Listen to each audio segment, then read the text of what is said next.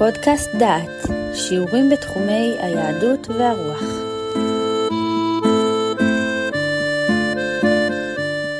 ברוכים הבאים לפודקאסט דעת, לקורס חוק, מוסר ומלחמה. בסוף הפרק ניפרד וכל אחד יגבש את עמדתו בנושאים המורכבים אותם למדנו. ועכשיו אני נותן את רשות הדיבור לזוג מרגלית ווולצר, בתוך מאמר שהם כותבים, כך לא מנהלים מלחמה צודקת.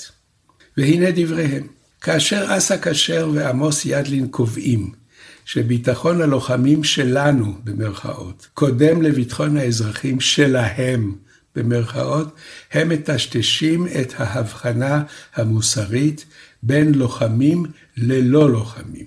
הטענה החשובה והרגישה ביותר של יד כשר וידלין, כפי שהם מכנים זאת, ניתנת לסיכום בקביעה שביטחונם של החיילים שלנו קודם לביטחונם של האזרחים שלהם. טענה זו שגויה ומסוכנת, היא מכרסמת בהבחנה בין לוחמים ללא לוחמים, שהיא הבחנה תשתיתית ומכוננת לתורת המלחמה הצודקת, ובעיקר להתנהגות ראויה במלחמה. ועכשיו הם מגדירים כיצד יש להתנהג במלחמה. מלחמה בין מדינות עליה להיות מוגבלת לכוחות הלוחמים בלבד. הדבר נכון גם כשצד אחד אינו מדינה, כמו במקרים של החמאס והחיזבאללה. הדבר נכון גם אם גופים אלה נוקטים שיטות של טרור. אזרחים הם אזרחים גם תחת שלטון טרור. האמצעי המכריע להגבלת טווח הלוחמה הוא סימון קו ברור בין לוחמים ללא לוחמים. זאתי ההבחנה המוסרית הרלוונטית היחידה שכל הצדדים צריכים להסכים עליה. הטרור מעצם מהותו הוא ניסיון מרושע לטשטש את ההבחנה הזאת, בכך שהוא הופך את האזרחים למטרה לגיטימית. כשנלחמים בטרור, אסור לחקות אותו. לוחמי החמאס והחיזבאללה חייבים לתת דין וחשבון על התנהלותם במלחמה. במיוחד כאשר הם הופכים אזרחים למטרה הראשונה של התקפותיהם, כמו גם כאשר הם משתמשים באזרחים שלהם, באחיהם, כמגינים אנושיים. אבל אף לא אחד מהפשעים האלה אינו יכול לשחרר את הנלחמים בהם מהמחויבות להימנע או למזער פגיעה באזרחים. והם מסכמים, כיצד מטשטשים כשר וידלין את ההבחנה בין לוחמים ללא לוחמים?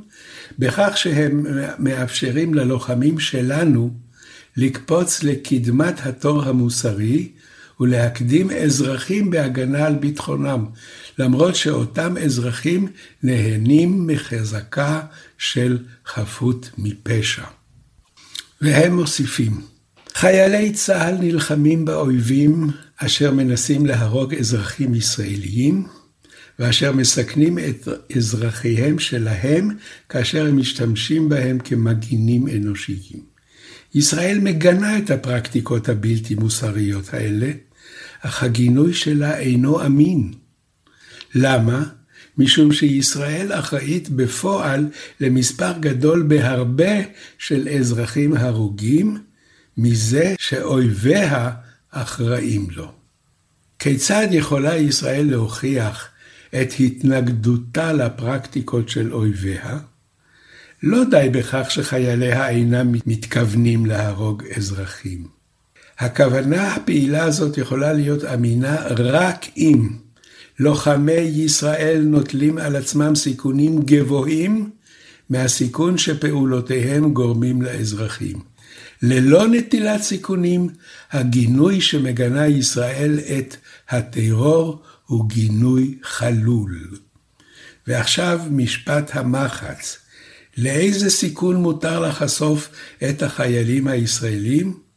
הקו המנחה צריך לדעתנו להיות זה. בסביבה שיש בה אזרחים, עליהם להילחם באותה דרגה של דאגה והתחשבות, כאילו האזרחים בצד השני היו אזרחים ישראליים.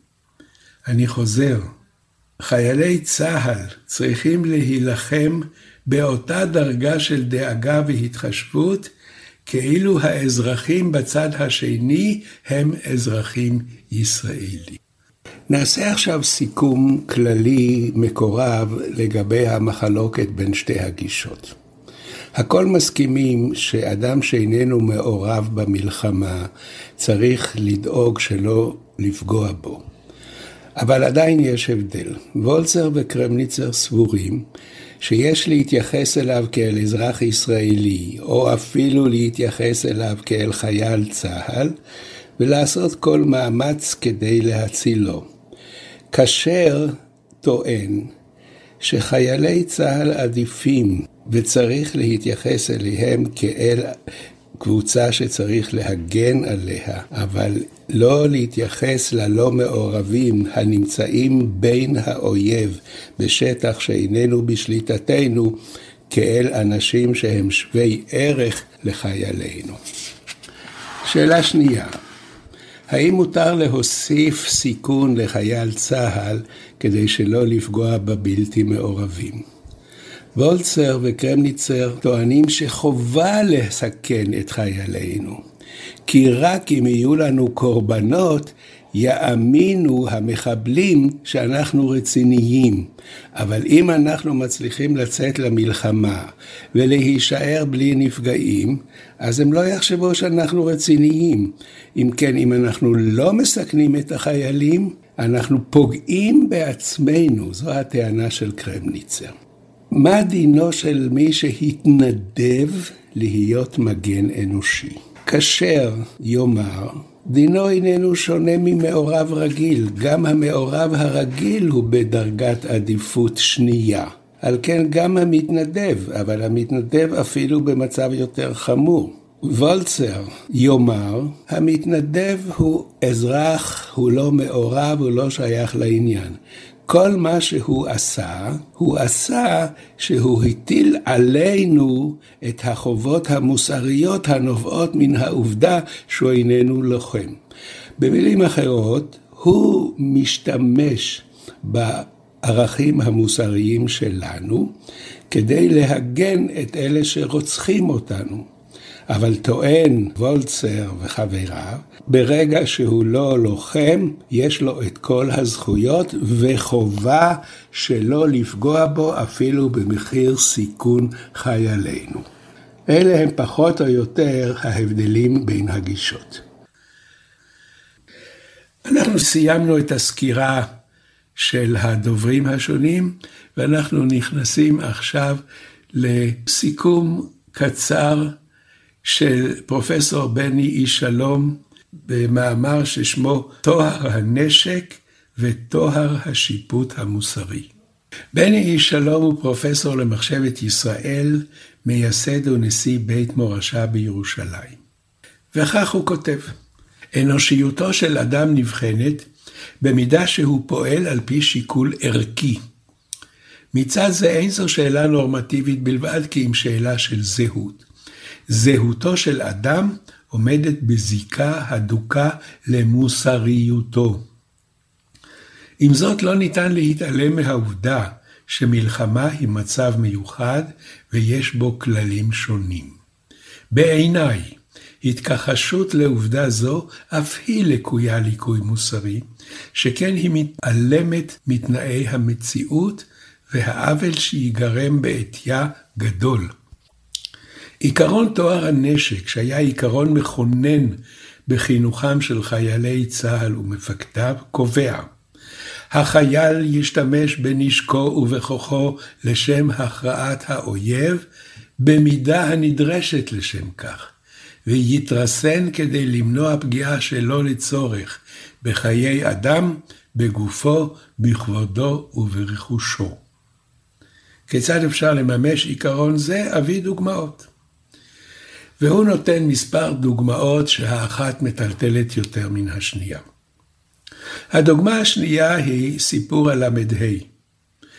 במלחמת העצמאות היה נתון גוש עציון למתקפה עזה של חיילי הליגיון הערבי. מחלקה של 35 חיילים נשלחה לעזרה. בדרך נתגלה הכוח על ידי ערבי זקן. החיילים כנראה התלבטו מה לעשות בו. לקחת אותו בשבי אי אפשר, כי הדבר היה מסכן את המחלקה. לשחרר אותו היה מסוכן, כיוון שהייתה סבירות גבוהה שהרועה הזקן ידווח לליגיון הערבי על המחלקה ויסכן אותה. האפשרות השלישית הייתה להרוג את הערבי.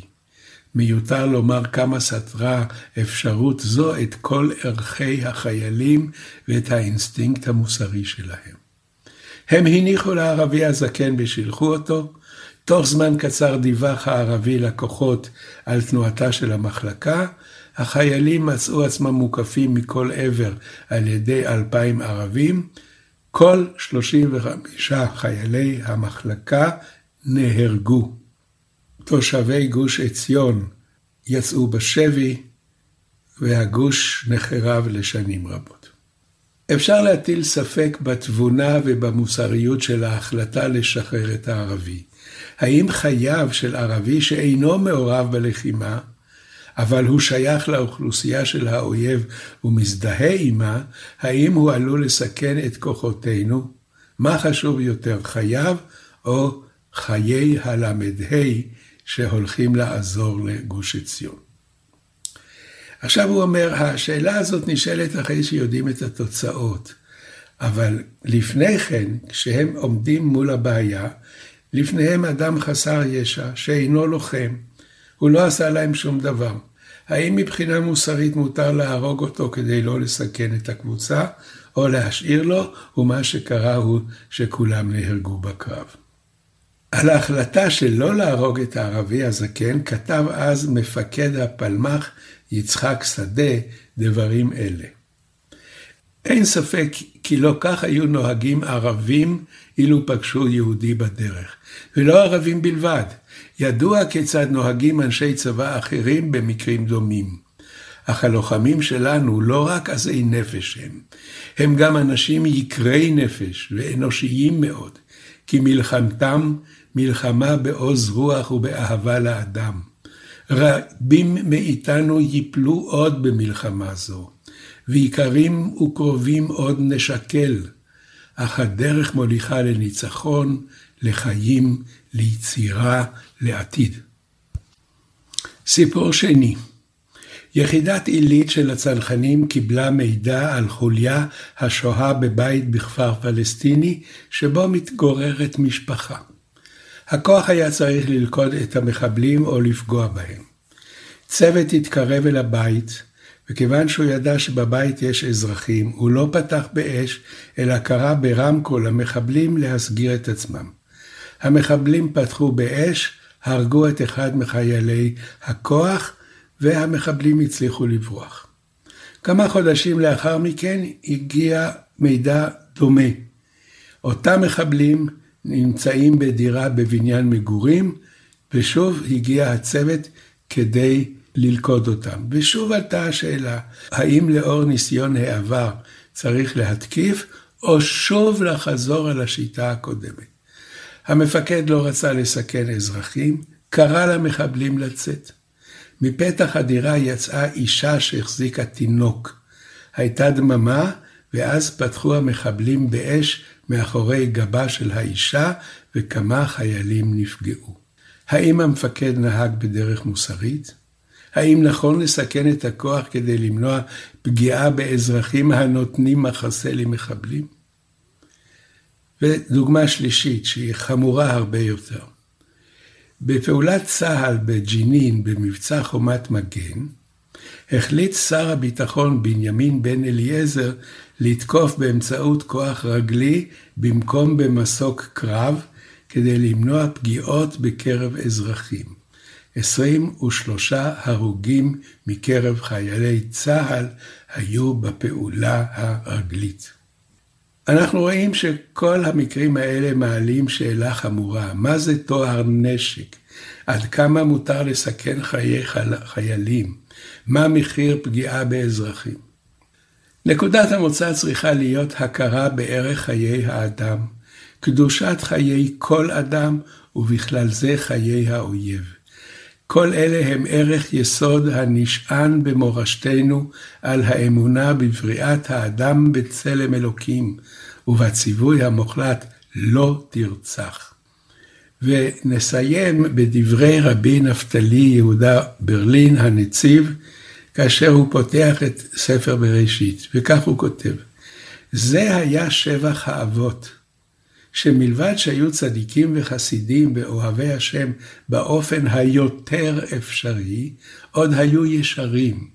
היינו, שהתנהגו עם אומות העולם, אף על פי שהיו עובדי אלילים מכוערים, מכל מקום היו עמם באהבה, וחשו לטובתם באשר היא קיום הבריאה.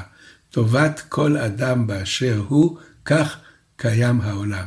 כמו שאנו רואים כמה השתתח אברהם אבינו להתפלל על סדום, אף על פי שהיה שונא אותם ואת מלכם תכלית שנאה בעבור רשעתם.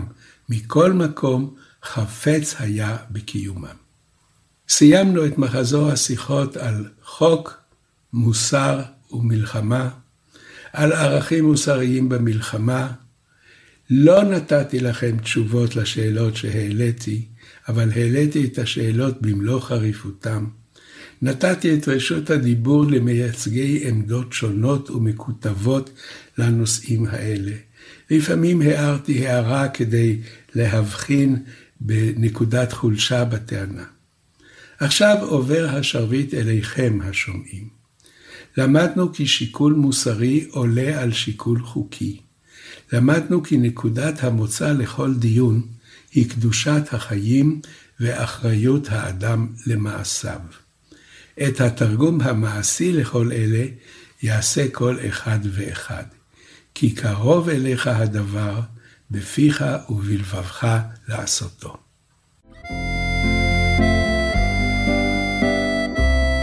שמעתם שיעור מתוך הקורס חוק, מוסר ומלחמה, מאת פרופסור יהודה אייזנברג. את הקורס המלא וקורסים נוספים ניתן לשמוע באתר דעת במדור פודקאסט.